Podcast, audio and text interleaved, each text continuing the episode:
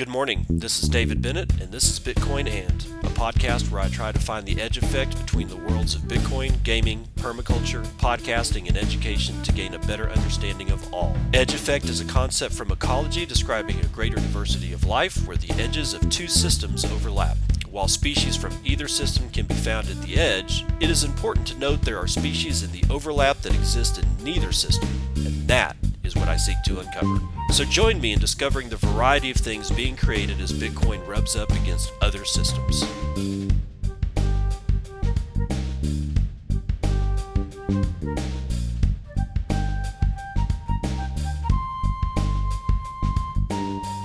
It is 10:03 a.m. Central Daylight Time. It's the 21st of May, 2021. This is episode 423 of Bitcoin and are we dead yet? No, because Bitcoin didn't die. However, this it's it's on. And we all knew that we all knew this time was coming. Coordinated high dollar social attacks through media and government announcements and billionaires all coordinated together to bring the FUD. We shall see what shakes out of this shit, won't we? I got an idiot in my frickin' min- notifications on Twitter. Oh, God, this dude is just pissing me off, man. Uh, I got him muted, so I can't really see. I, I, I guess I should unmute him. But he was saying basically that, oh no, ev- all the mining is is in China, and now it's all it's all going away, and now the network is going to get attacked. Ladies and gentlemen, let me remind you that at 50 exahashes a second, at 50, this is one of the most secure networks on the planet. At 35 exahashes per second, it's one of the most secure networks on the face of the planet. All right, we're going to get into the China FUD, I guarantee it, but I just got to vent just a little bit because this shit is just over the top. And it's almost fucking embarrassing. I mean, I got Greenpeace made the announcement that they're not going to take Bitcoin because of the energy usage. Oh, fucking please. You don't have any idea how much fuel Greenpeace burns in a year for those ships of theirs? The ships that actually don't do anything? Do you realize that Greenpeace hasn't been a thing for 20 years? The last time that they actually had any real traction in the world about environmental issues was in the 70s and coming up into the 80s. After that, dude, Green nobody gave shit one about Greenpeace. Yet all of a sudden, oh my god, Greenpeace is not taking Bitcoin anymore. You know what I didn't realize? I didn't even realize that Bit, that uh, Greenpeace even took Bitcoin. That's how off the radar they are. Man, see all this shit? This shit's coordinated. And again, you you got if you're if you're a newbie to the space, let me explain this to you. We all knew this was coming years ago. We saw it would ramp up and then ramp back down, ramp up and ramp back down. But now I think what we've got on our hands is a full blown, coordinated, multi billion dollar attack on the network. And this is the only attack they can perform that would have any chance of success. What's going to happen is that first your your bags of things that are not Bitcoin are going to get destroyed. All right? Second, Ethereum is not going to go away. I don't like it. I hate the fucking network. However, it's not going to go away. You got to stop fooling yourself into thinking Ethereum is going away. I am not buying Ethereum. I don't believe in what they're doing. All they're going to end up with is another banking system. That's it. We were after freedom. We were after sovereignty. If you were just in it only for the money, there's other ways to make money. The world is at a crossroads one more time. It's always at a crossroads, it seems, but I feel that this one it's not that this time it's different. It's that this time the crossroads isn't a couple of country roads. It's 50 lane highways that are converging upon each other going in opposite directions or, or rather at 90 degrees to each other we're talking about like 150 let's say 200 lanes of traffic are converging and humans have have a, a way to go and then humans have another way to go and it depends on if you want tyranny or sovereignty. And bitcoin is freedom money. Ethereum is going to be banker money. You just got to fi- you just got to figure that out. Ethereum's not going away but for the rest of the shit coins they're probably all going to get just blown up on this entire thing. Now given all that let's get into this first piece, which was kind of fun to see, was the spat between Michael Saylor and Elon Musk, where Elon gave, you know, basically replied to to uh, Michael Saylor something snide and and sn- snooty again. Michael Saylor to that reply replies the following: Bitcoin is electric money. Real cars use more electricity than toy cars. The article above is full of logical errors and falsehoods. Bitcoin is the most efficient technology for converting energy into prosperity we have yet to devise. All right, well that's that's your typical that's your typical Saylor spiel. What was interesting about it is that that Michael Saylor tweet just ratioed the fuck out of Elon Musk to the point that Elon Musk deleted the original insult tweet and then had the unmitigated audacity to reply to Michael Saylor's tweet that buried the original tweet that Elon the coward had to actually obliterate. Man, billionaire fights are weird. I'm just gonna say that there is just it's the it just seems like it's a different tone altogether. So anyway, now since Elon Musk is, is apparently trying to plant his flag permanently into Bitcoin's history, much like all the other clowns have, and were soon forgotten about, uh, he's weighing into the block, block size debate. Yay! We get another block size debate. Oh boy. Yay! Coindesk.com. And who's it from? It's from Jamie Crawley. Headline reads Elon Musk says Lightning Network needed to scale Bitcoin for now. Okay, to hold hold your horses here. Elon Musk has jumped into the Bitcoin scaling debate on Twitter, saying that the Layer 2 payments Lightning Network is needed for now. Quote, layer count. This is from this is from Elon. Layer count depends on projected bandwidth and compute, both rising rapidly, which means single layer network, e.g. Bitcoin alone, can carry all human transactions in the future in my opinion. I'm going to pause there to let, let, let you think about that, especially if you're an old timer in the space. Who does that sound like? It sounds like Roger Ver. That's who it sounds like. In fact, it is exactly what Roger Ver said that layers are not needed and that because bandwidth is coming up, then we can, you know, we will be able to scale the blocks up. This is not okay. Well, technically, it's true. We could, it's just not a good idea. I've said this many times and I'll say it again here. no matter how much compute and no matter how much bandwidth, the block sizes should always remain relatively much lower relative to compute power and bandwidth. Why? Because smaller blocks are much harder to detect, block, track, somehow manipulate. And like getting being able to squeeze through the cracks of the great firewall of China is one of the blessings of a smaller block size. You start throwing gigabyte blocks up there, and then all of a sudden a couple things happen. I'm not going to be able to afford the computer to run a full node that helps secure the transactional side and the routing side of the network. All right. Now that puts all that ends up leveraging all the powers that split between miners, developers, and node runners and users. Okay, we'll say four camps. That takes the node runners completely out of the picture and throws it into miners, basically, because they're the only ones that are going to be able to scale that up. So that puts two pieces of the pie squarely in the sector of one person or one one sector. This is not good. And I could I could go on, I won't.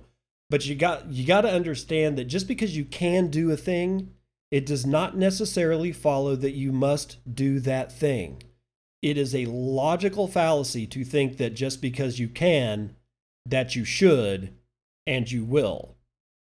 So for some people, I know I know that's hard to kind of grasp, but it's the God's honest truth. I can go do all kinds of shit. I'm not going to go do it because it is either immoral, unethical, or is fairly dangerous. Increasing the block size, especially right now, is extraordinarily dangerous. They need to be light, nimble, and fast and when I mean fast, I mean just being able to get over the network. Not I'm not talking about the mining, you know, mining a block every, you know, 10 minutes. That's not what I'm talking about. I'm talking about the block's propagation throughout the network that is the most is one of the most important pieces of the puzzle. So that's one of the reasons why and that's my main reason why we keep block sizes small even though we could. And the second main reason is I need to be able to run a node so that all the power isn't just back in the hands of Bank of America or Chinese miners that everybody's so scared of.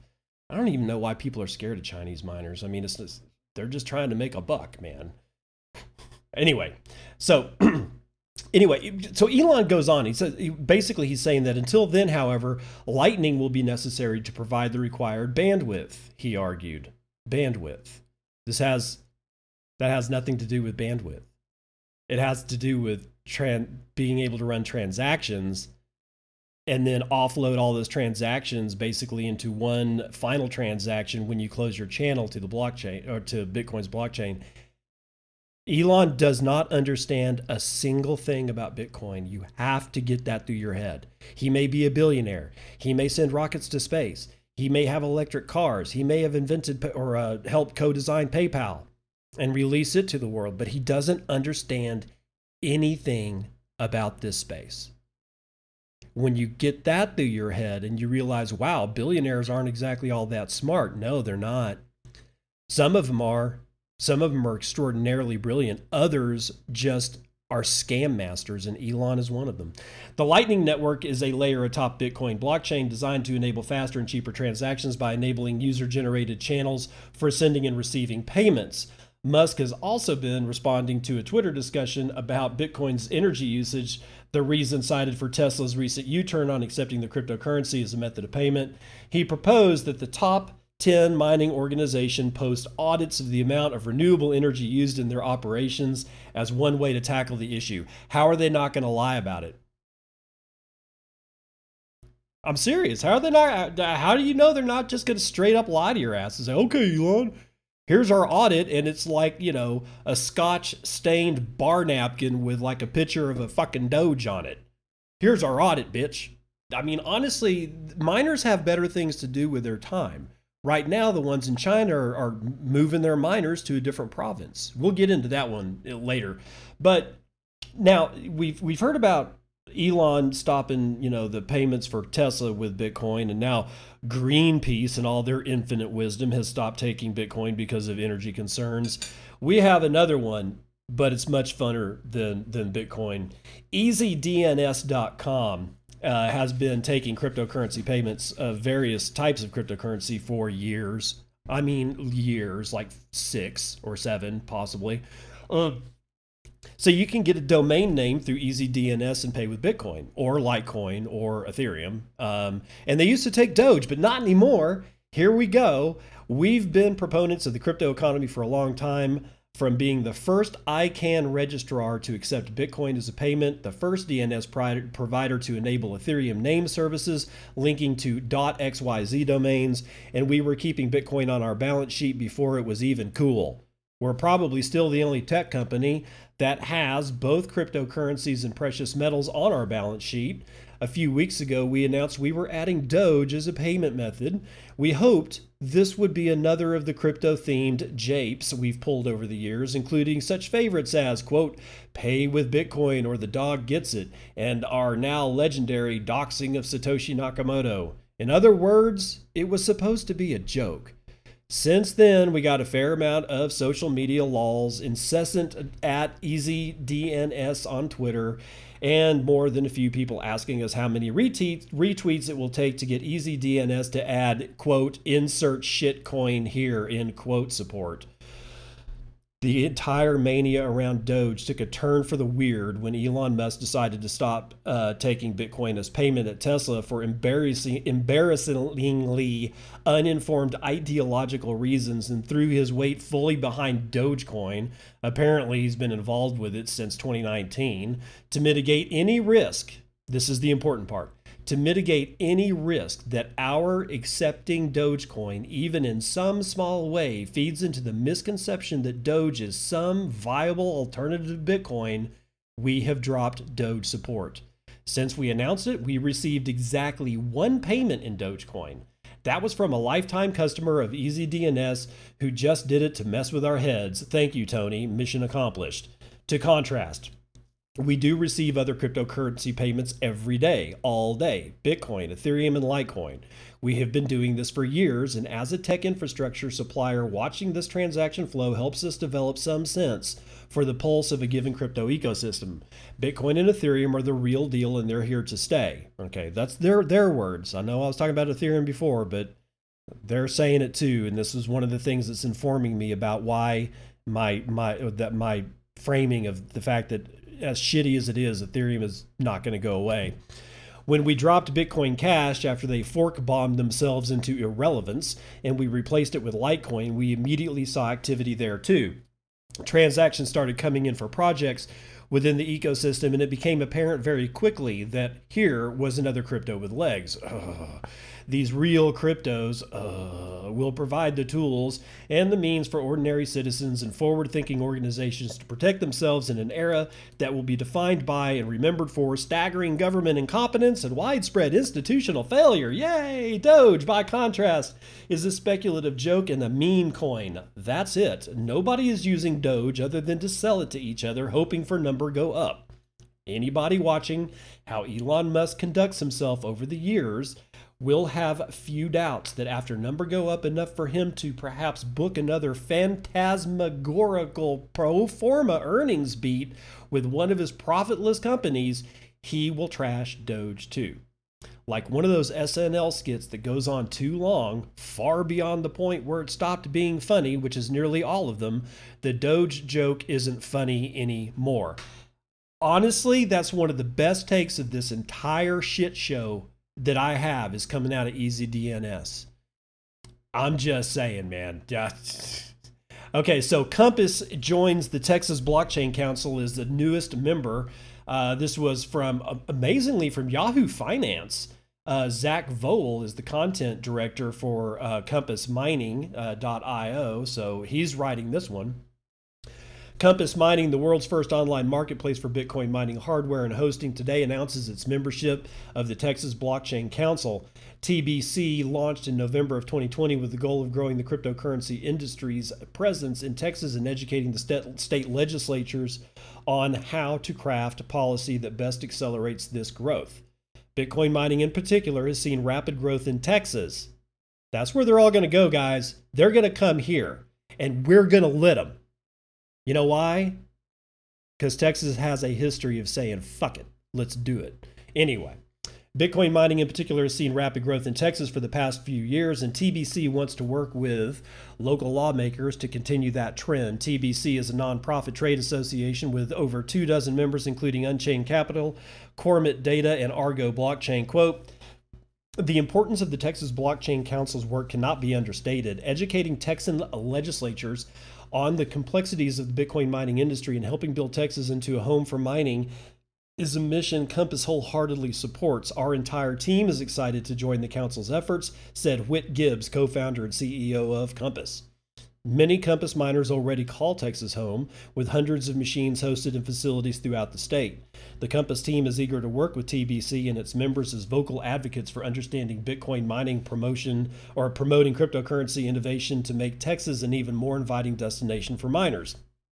Quote, Whit Gibbs and the entire Compass mining team are outspoken advocates for the cryptocurrency mining industry and they work tirelessly to make mining accessible to retail clients.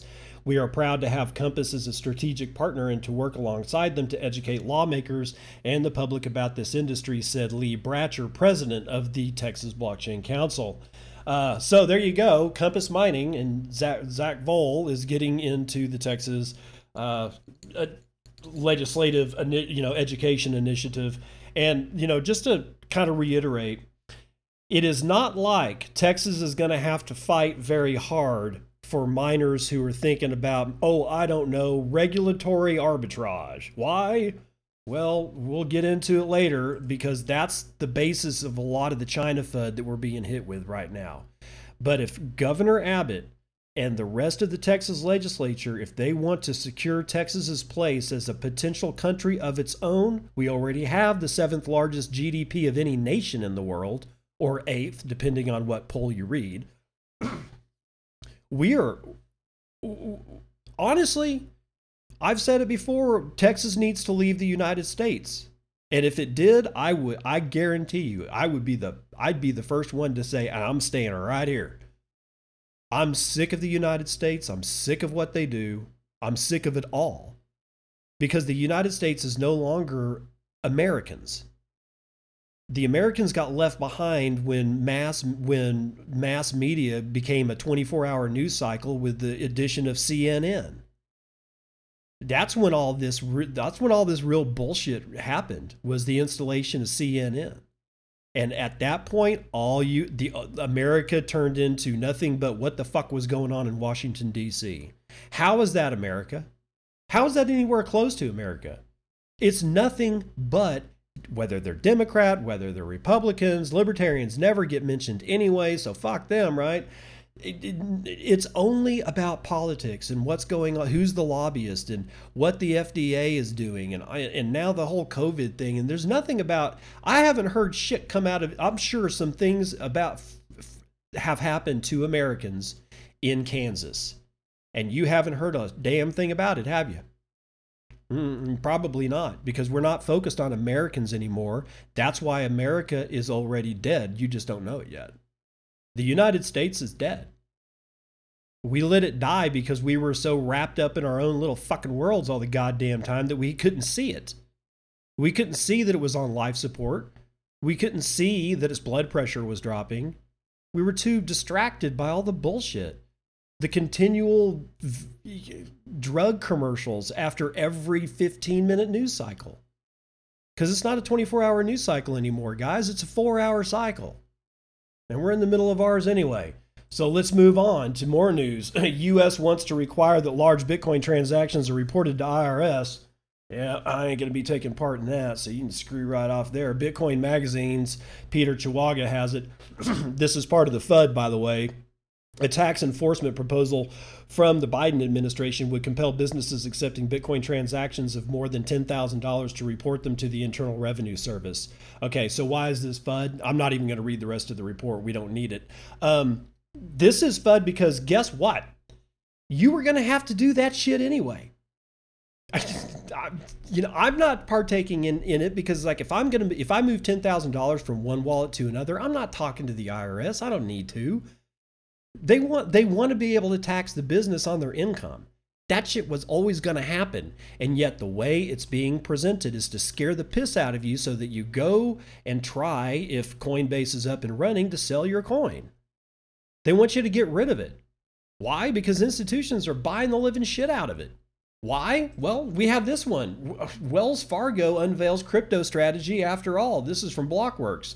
Now, yesterday morning, I touched on it a little bit, but I was running out of time. But I feel that it's important enough to come back and revisit.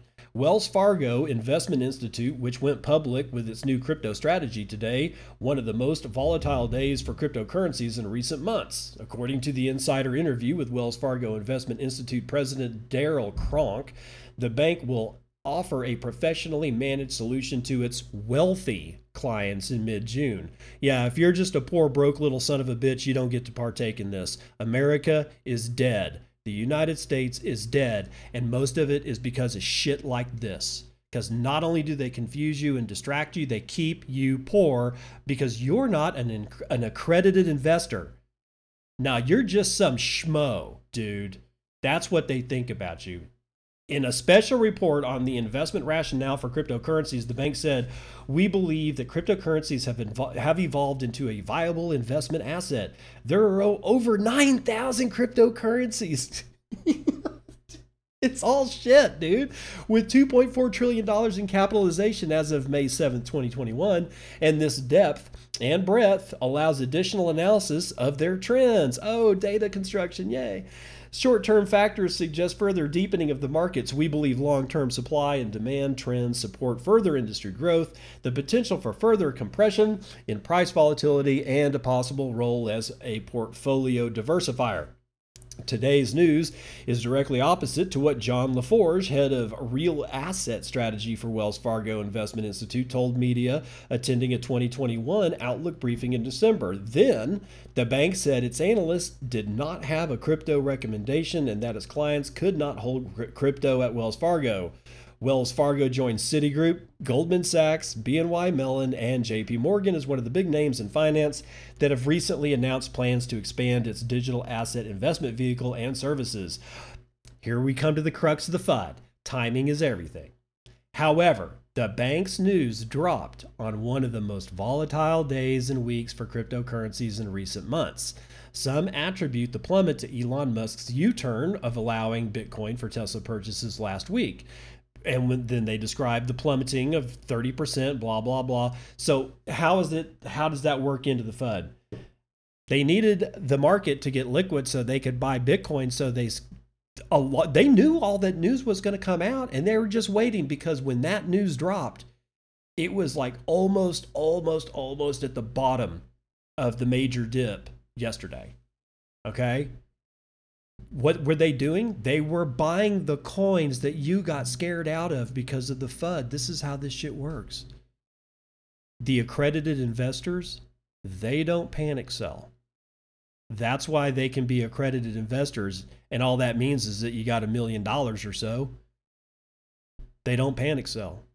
And they're making the they're they're trying everything they can to make the pleb class just continuously be poor because they they gatekeep investments with the accredited tag, right? They they use the fact that that we are just locked to screens and Twitter and Facebook and every restaurant, every, almost every restaurant in the world now, but at least in the United States, has a television. And guess what that television is tuned to? A major news network. Every doctor's office has a TV in it. Guess what it's tuned to? One of at least one of every major news network. It's either on MSNBC, CNBC, C, you know, ABC, NBC, you know, CBS, you name it, but it's just flat out pure news cycle. Why do you think that is?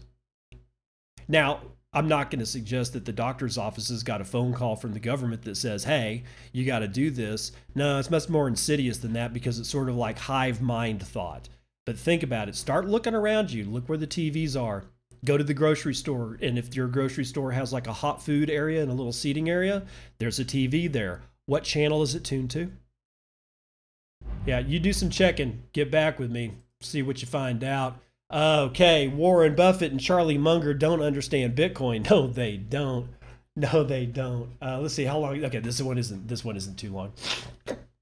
So have you ever noticed people who criticize bitcoin possess one of two key characteristics one, they don't understand at all what Bitcoin is or why it has value, and or two, Bitcoin's success threatens their wealth in the fiat system. Without fail, you can categorize 98% of Bitcoin criticism into these two categories, and it's really quite astonishing. By the way, this is written by Drew McMartin for Bitcoin Magazine. Warren Buffett and Charlie Munger publicly criticized Bitcoin at the recent annual Berkshire Hathaway shareholders meeting. Buffett is the fifth richest person in the world with a net worth of $105 billion. Charlie Munger is also a fiat billionaire with a net worth of over $2 billion in USD terms. Buffett is the chairman and CEO of Berkshire Hathaway, and Munger is the vice chairman. Both Buffett and Munger can easily be classified as two of the most successful investors in the last 50 years. When they talk, people listen, and for good reason. They are obviously good investors. Yeah, they, they actually are but not for the new world, for the old world. Continuing, being among the richest people on the planet tends to give you credibility in that way. Having said that, Buffett and Munger are dead wrong about Bitcoin. During Berkshire Hathaway's annual shareholder meeting this weekend, Munger criticized Bitcoin by stating, quote, "Of course I hate the Bitcoin success, nor do I just or, nor do I like just shuffling out a few extra billions and billions of dollars to somebody who invented a new financial product out of thin air." To me, this quote is very telling. One, it illustrates both a lack of understanding of what Bitcoin is, and two, a reluctance or anger to have to adopt a new financial model. Now, let me pause right there for just a second. When all the fork wars were going on that were coming out of the the uh, the block size debate in 2016 2017, I had a very very similar argument style as what Charlie Munger was saying. Um, is that I felt bad for all the wallet developers, like at places like Ledger and Trezor and all the exchanges, because after a new fork would come out, somebody somewhere had to build a wallet for their exchange or for their hardware wallets that they had sold to people. You had to do it because you were going to get your ass sued into the ground if you didn't. Because some some silly son of a bitch out there was going to be yelling and hammering on Ledger for where, you know, how come I can't get my Bitcoin gold, bitches? That was a thing. And there was a lot of time wasted. So I, I get where Charlie Munger's coming from, but he is also dead wrong about Bitcoin. Quote, of course, I hate the Bitcoin success, end quote, is a particularly strange choice of words. Why the hate? What has Bitcoin ever done to you? My interpretation Munger has become a billionaire in USD terms and does not want to all of a sudden have to switch his unit of account. Simply put, Munger is hesitant to adopt the Bitcoin standard as he would go from one of the world's wealthiest in USD to owning zero Bitcoin. I liken Munger's comments to someone who has been playing a sport his entire life. Munger and Buffett have been two of the best at their sport for decades. Suddenly, 13 years ago, the rules of the sport changed, i.e., Bitcoin. But nobody told Munger or explained why. Today, Munger looks around and there's now a lot of new people playing the same sport as him, but only playing it better because the new rules say so.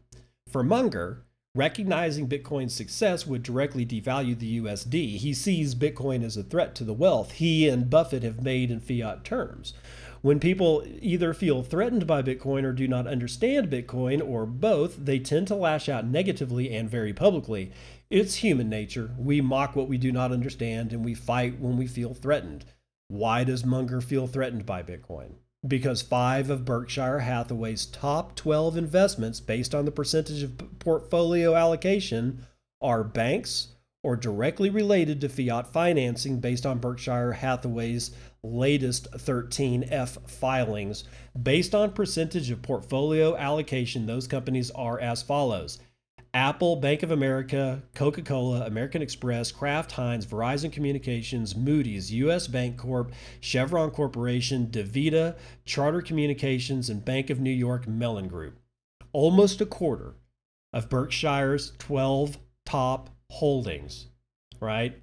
let alone their entire portfolio allocation, are invested in either a bank, a credit card company, or a financial services company which provides investors with credit ratings, risk analysis, and research for stocks, bonds, and government entities.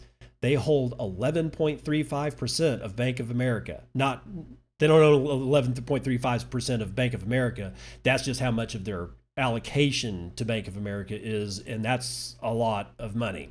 So in fiat dollar terms, that that is $65.28 billion USD invested toward fiat financial services continuing to excel. All right. $65.28 billion is invested in banks and credit card companies and other financial services, and it's worth $65.28 billion. That's a quarter of what's they what, what they've allocated. Okay, keep that in mind. Based on this portfolio allocation, does this seem like a company which stands to gain or lose wealth through the adoption of a new financial system? Based on Berkshire Hathaway's investments, does Bitcoin as an accepted unit of wealth help? Of course not. Berkshire stands to lose wealth with Bitcoin's success. Based on the amount of capital that Buffett, Munger, and Berkshire have invested in the fiat monetary system, do their negative comments on Bitcoin surprise me? Not at all. Frankly, if they had come out in support of Bitcoin with that much exposure to fiat financial services, I would have been shocked. My guess is so too would their shareholders. This past February, if I had bet $65.28 billion on the Tampa Bay Buccaneers to win the Super Bowl, do you think I would be cheering for the Kansas City Chiefs to get a first down? Heck no. Don't tell me where your priorities are. Show me where you spend your money, and I will tell you what they are. Quote by James W. Frick. The next time you read a negative comment towards Bitcoin, ask yourself what do they have to stand or what do they stand to lose with Bitcoin's success? And the answer is always very telling. Quote, I'll miss a lot of things that I don't feel I understand well enough, and there is no penalty in investing if you don't swing at the ball that's in the strike zone as long as you swing at something at some point. We will try to stay within our circle of competence, and Charlie and I generally agree on where that circle ends. We'll try to stay within our circle of competence. We're going to miss a lot of things, says Warren Buffett. Like investing, staying within our circle of competence should hold true for criticisms as well. Knowledge is power. Well written, Drew. That was impressive. Thank you very much. Let's run the numbers.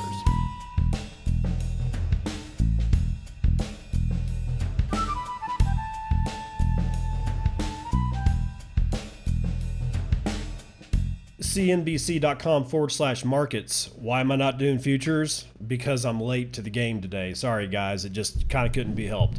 Uh, but where are we right now? Well, we've got a mix on the major indices. It looks like the S&P 500 is up, you know, a third of a point. Nasdaq is down 0.12. D, uh, Dow Jones is up 0.6. The FTSE is up 0.02. Nikkei is up 0.7. Hang Seng is up 0.03. The Shanghai is down a half a point, and volatility has plunged by 2.27 points in the markets. So I guess that's good for them. Uh, let's see yields. I actually have true yields on bonds right now. The 10 year is yielding 1.6%. The 30 year is yielding 2.3%.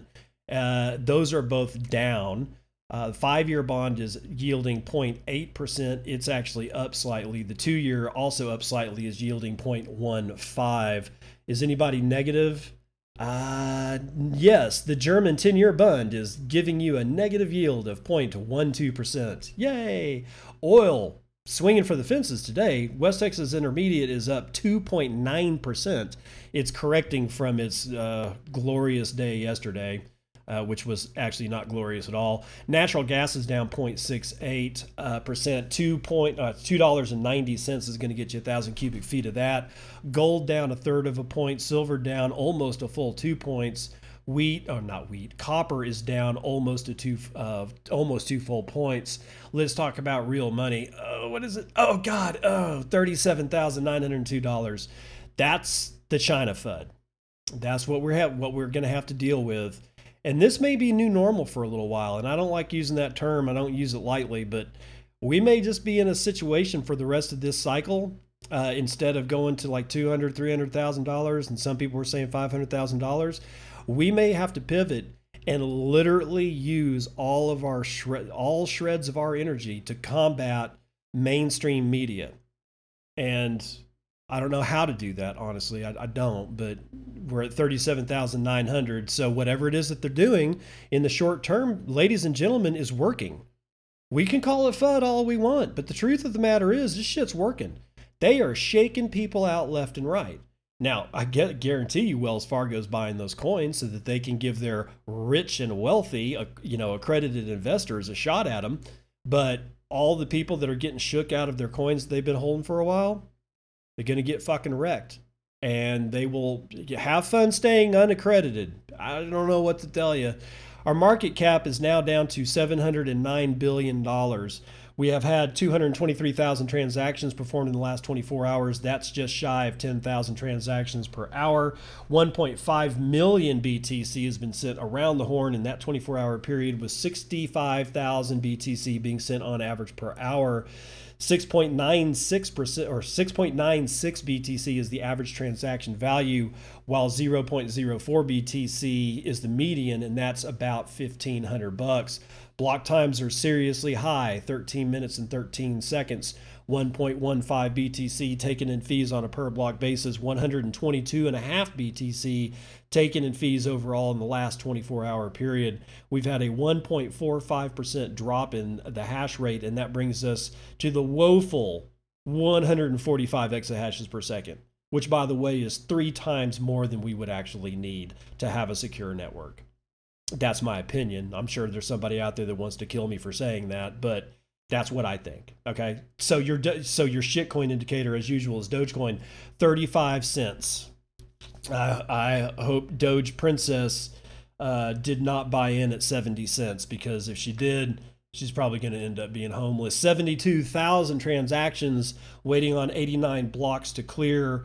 We are at, uh, let's see, we are at 5.72% of gold's market cap, and we can now only buy 19.9 ounces of shiny metal rock with our Bitcoin, of which there are 18,715,104 and a quarter of Bitcoin. Now, Lightning Network. We have 1,332.05 BTC in the network, and that's value has dropped to $49.9 million, being run over 11,355 nodes that we can see, and 45,955 open channels that we can see.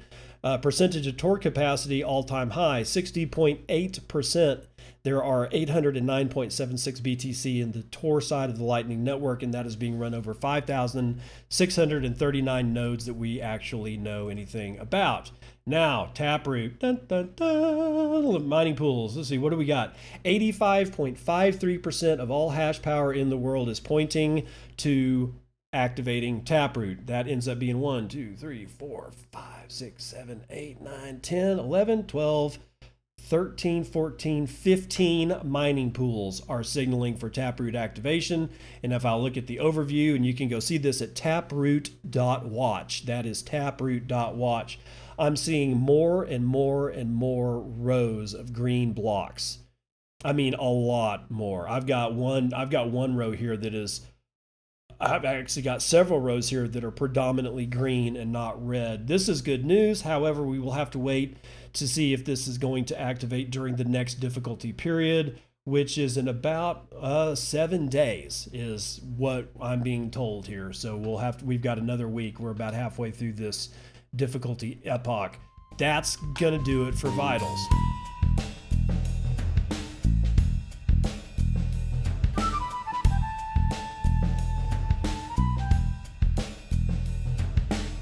Welcome to part two of the morning roundup, which is probably more going to be like the afternoon roundup by the time this is released for you guys in the on the east coast of the United States. Let's uh, talk about this FUD here. Has Sichuan power rationing impacted the Bitcoin hash rate? Okay, this is one of the other pieces of FUD that's coming out today. You need to be aware of it. Namcios is writing it for Bitcoin Magazine. Okay, according to local news outlet China Times, the state grid of Sichuan's Aba County issued a notice on May the 16th demanding energy intensive enterprises in the area to temporarily cut down their power consumption, effectively rationing energy usage of any Bitcoin mining operations in the region. The local government set up the Sichuan hydropower grid to attract power intensive industries to utilize excess electricity produced by the heavy regional rains during the southwestern Chinese summer. Uh, consequently, the region has become a hotbed for Bitcoin mining operations, and many mining farms are usually transferred from northern fossil fuel power plants to Sichuan to take advantage of excessive energy. But this year's unusually warm month of May, coupled with the current low volume of rain in the area, results in a rapid increase in electricity demand from the general public, taking a toll on the grid's power supply capacity. As a result, the state grid has demanded that enterprises cut down on their energy consumption until further notice. Therefore, Bitcoin mining operations, which are abundant in Sichuan for its highly available and very inexpensive hydroelectricity, have been operating with limited capacity since the state grid reset. That's why we're seeing the hash rate drop, guys. That and some other miners are actually in the process of moving from one place to another. Although the correlation is hard to prove as causation, the Bitcoin's network hash rate has dropped by more than 20% in the two days following the notice, according to data from Glassnode. However, Bitcoin's hash rate almost fully recovered by the very next day, and it is now just 5% below the pre notice levels. Yeah, well, they're dropping. They're, they're fluctuating right now. Everything's in flux, which probably, you know, when you think about it in retrospect, it was probably not a good idea to do the whole taproot activation around the same time that miners were going to be moving their rigs. But you can't just see everything, can you? So I don't blame the I don't blame the people that that you know decided hey let's let's do it here. Uh, they weren't thinking that you know actually let's wait until after all the miners get done doing all their mining moving bullshit. Anyway, so that's part of the FUD that's going on. All right. Now, it's more more FUD here from Osato Avan Nomayo from Cointelegraph. Hong Kong regulators set to ban retail Bitcoin trading. Only millionaires will be allowed to trade Bitcoin and cryptocurrencies in Hong Kong if the FSTB proposal is passed by the city's legislature. Hong Kong regulators have moved to ban retail trading in Hong Kong after months of intense speculation about a likely prohibition. According to a report by Reuters on Friday, the Financial Services and the Treasury Bureau of Hong Kong have released the results of its consultation on a possible retail crypto trading ban, which began back in November of 2020. As part of its conclusions, Hong Kong's FSTB called for a comprehensive licensing regime for crypto exchanges while restricting trading only to qualified investors. Per Hong Kong law, only individuals with portfolios of about $1 million US qualify as professional investors. Ah, gatekeepers making sure you stay poor forever. For the FSTB, the retail crypto trading ban is necessary, at least in the early stages of the comprehensive crypto licensing regime. The FSTB reportedly plans to present its conclusions before legislatures in Hong Kong to facilitate the passage of the proposal into law. And since we lost Hong Kong, what last year, uh, Hong Kong fell to the Communist Chinese parties. This thing's going to pass. And when it passes, it's going to be able to be recycled for a whole new set of FUD. Okay, you guys need to prepare. Get your dry powder ready to stack them sats. If passed, the proposed licensing regime will also replace the current opt in paradigm for crypto exchanges in the city. By limiting crypto trading in Hong Kong to persons with portfolios of at least $1 million, the FSTB is potentially excluding up to 93% of the city's population from gaining access to cryptocurrencies. Several stakeholders in Hong Kong's vibrant crypto industry have expressed their dissatisfaction with the plan in the past, arguing that the move was inimical to the government's goal of encouraging financial innovation. Well, it's because they're they're they're not. They're Chinese Communist Party. Hong Kong is lost. You're not Hong Kong anymore. You might as well be Beijing, pal. Several stakeholders in Hong oh, sorry, in another related development, Hong Kong's government is reportedly planning to empower the city's Securities and Futures Commission to withdraw the licenses of already authorized crypto exchanges. Tweeting on Friday, Chinese crypto Crypto media outlet 8BTC News revealed that the SFC may soon be given power to exercise the right at will. Back in November, the SFC announced a proposal to expand its crypto oversight responsibilities beyond security tokens to cover all digital asset service providers. At what point does the citizenry of the world not start taking these people out back? Oh, sorry. I guess I shouldn't say the rest of that sentence it's probably a violation of law to, you know, I don't know, instigate any kind of. I don't, you know, I'm going to continuously for the rest of my life always be amazed at what eight, what, how many people are on the world? Let's call it eight mil, eight billion people will let a few hundred thousand people do to them and just let it happen. We're overpowering them by like a hundred X. Timing is what it is. You can't coordinate it. And it would have to be a coordinated hit on all the governments of the world.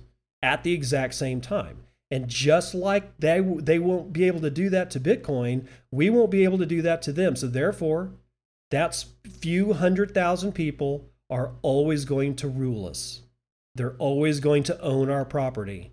We will always be serfs on their plantation. And if that makes you feel sick to your stomach, good. That means you're a human being because that's exactly what it should make you feel like. Institutional Bitcoin buying has spiked around Wednesday's crash. Yes, that's how they get their friends, the accredited institutional investors, their Bitcoin. Coindesk's uh, Omkar Godbole has it. Blockchain data shows large investors remain confident of Bitcoin's long term prospects and continue to accumulate coins on dips, shrugging off concerns about the negative environmental impacts of cryptocurrency mining. See, they put out the FUD, but they don't buy it themselves. What they're doing is they're buying your Bitcoin that got shook out of your pockets. Wallets linked with over the counter desks registered an outflow of 10,292 BTC on Wednesday when Bitcoin tanked from 43 grand to 30,000.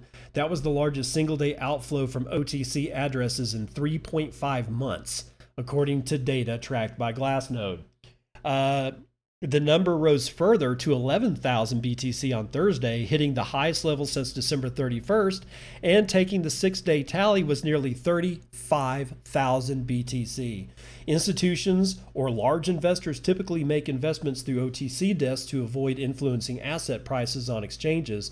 Thus, outflows from OTC desks are widely taken to represent institutional buying, large traders moving coins from OTC addresses to their wallets.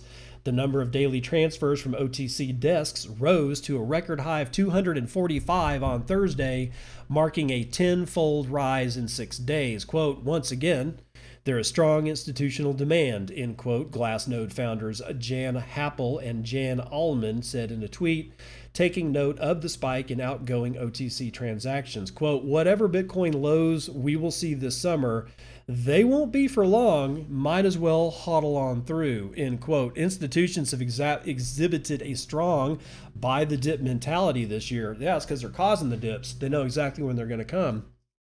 For example, the seven day moving average of daily OTC desk outflows rose as the cryptocurrency suffered price pullbacks in the second half of February and after Coindesk's or its Coinbase's debut on NASDAQ.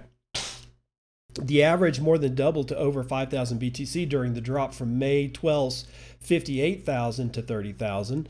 The latest bargain hunting, uh, yeah, the latest bargain hunting is notable as it shows large investors aren't too concerned about corporate distancing from Bitcoin due to environmental concerns. The market mood soured last week after that idiot from Tesla. We won't even rehash that shit. As such, the uptrend fatigued market fell and witnessed the worst episode of selling since the March 2020 crash. While institutions remain bullish on the cryptocurrency, some analysts do not foresee a quick recovery. Quote, we believe that most of the leverage is out of the system now, and Bitcoin should start to form a base here. Pankaj Balani, CEO of Delta Exchange, told Coindesk, quote, however, the sharp fall of 40% between Sunday and Wednesday has eroded confidence, and it will take some time for Bitcoin to regain upward momentum, end quote. Exchanges liquidated nearly $10 billion worth of derivatives positions on Wednesday, leaving the market in a much healthier state than it was a week ago. Balani foresees a rise to 45,000 or even 50,000 heading into the monthly options expiry due next Friday, but sees a deeper drop if support at 3,600 is or 36,000 is breached.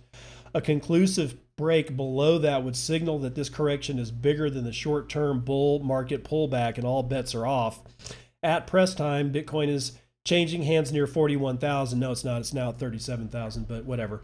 Still up 40% on the year over year basis. However, regulation remains a critical short term and long term risk. Regulatory headwinds and global macro risk could weigh some more in the second and third quarters. Joel Kruger, currency strategist at LMAX Digital, said, quote, at the same time, I think if we do see additional declines below 30,000, that they will be short lived. Well, we'll have to see there, Joel. We'll definitely have to see. Now, in the win column for Bitcoin, uh, Jan Willem Burgers is writing this for Bitcoin Magazine. Dutch central bank is forced to backpedal on Bitcoin address verification procedures after they were bitch slapped by the court.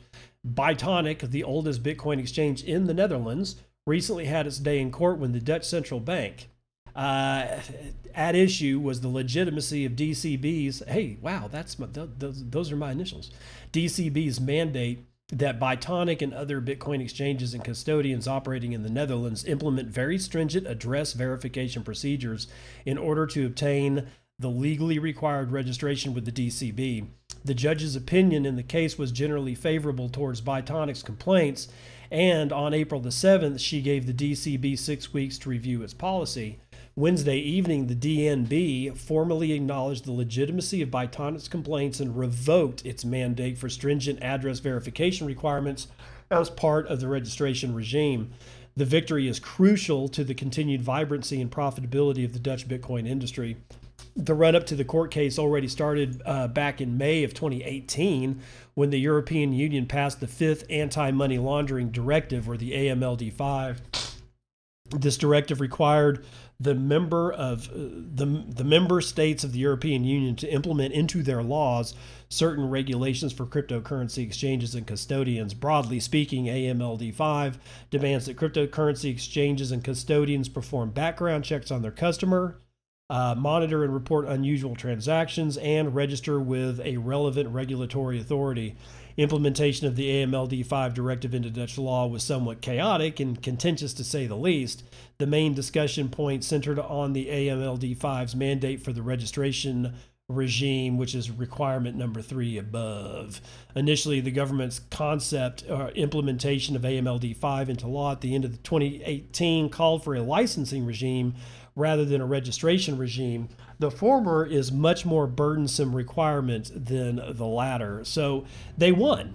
All right. So the, the Bitonic won their case in a Dutch court, like at their, you know, at the higher levels. And the Dutch National Bank or their, their central bank had to back down. This is good for Bitcoin. And it's like, again, like I said, with all the bullshit happening over the last couple of weeks, you know, we still get we still get wins we get wins all the time, in fact. It's not always bad news. It's just that the only thing that they will tell you about is bad news. You gotta you gotta find people that will tell you the good news too, because you sure cannot fucking count on CoinDesk. Because is CoinDesk and CoinTelegraph and Decrypt have, are just at this point. I don't. That's why I read so many, so much stuff from Bitcoin Magazine. Because if I didn't know any better, I'd say CoinDesk and Cointelegraph and Decrypt out of, are the top three worst offenders of shitcoinery that I've ever seen. And it's not just their shitcoinery, it's their bagging on Bitcoin. Fuckers, you wouldn't have a job if it wasn't for Bitcoin. You remind them of that too when they start they start pulling their shit and they always do on Twitter when they tweet out their stories you make sure that they un- that they understand that you're not happy with their uh, choices in life and that maybe they should go rethink them. Now, in the weirdest thing of the day, I got Helen Parts telling me uh, from Cointelegraph about this. Agricultural fund provider Teucrium files with SEC for a Bitcoin ETF. Agricultural fund provider wants a Bitcoin ETF. I let's figure it out together. Teucrium Trading, an agriculture focused exchange traded fund provider, is planning to expand its ETF suite with Bitcoin. On Thursday, the company filed an application with the United States Securities and Exchange Commission to launch a Bitcoin ETF that would track a benchmark of Bitcoin futures contracts. Dubbed Teucrium Bitcoin Futures Fund, the planned ETF is designed to provide investors with a way to gain price exposure to Bitcoin markets. Should the SEC approve the new product, Teucrium will issue shares that trade on the NYSE ARCA stock exchange under the symbol BCFU. Bitcoin, fuck you. The, the, contract would be settled in cash. However, the fund may from time to time trade in other exchange listed Bitcoin interests based on the spot price of Bitcoin, the application read, quote, because the fund's investment objective is to track the price of the benchmark Bitcoin futures contract, changes in the price of the shares may vary from changes in the spot price of Bitcoin. End quote. Headquartered in Vermont, Teucrium currently provides several agricultural futures or ETFs trading on ARCA, including the Teucrium Corn Fund. glad they put that first because you got to love the corn fund, bro. The Teucrium wheat fund, Teucrium soybean fund, and the Teucrium sugar fund, and the Teucrium agricultural fund. The news comes shortly after the SEC issued an investor warning pointing out that uh, pointing out the risks of some mutual funds with exposure to Bitcoin futures. The commission stressed that Bitcoin is a highly speculative investment, stating that the market is not properly regulated and vulnerable to fraud and manipulation. Now, this is this is good news, but I like how they ended because this is a Cointelegraph piece, by the way. Uh, they end had to end it with that FUD. That coin, I, am telling you, man, I'm not sure about Cointelegraph anymore. I've asked on several occasions for you plebs out there, get look if if you know of another news source that is not Cointelegraph or Decrypt or Coinbase, please, for the love of God, reach out to me on Twitter. My D, sorry, my DMs are open at B E N N D 77 B E N N D 77. Just either DM me or throw throw me a link in like just your regular Twitter feed and at me. I don't care.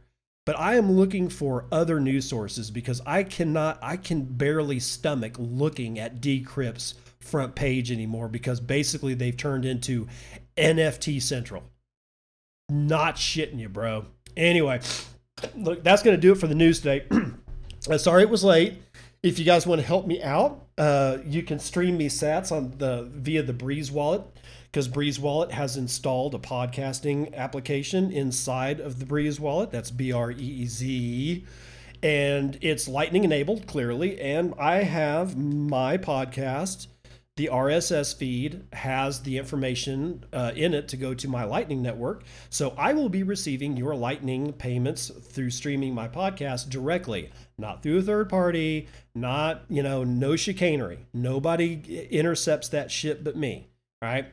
Or, um, you know, help me grow the show. You know, give me a five star review on uh, on Apple iTunes.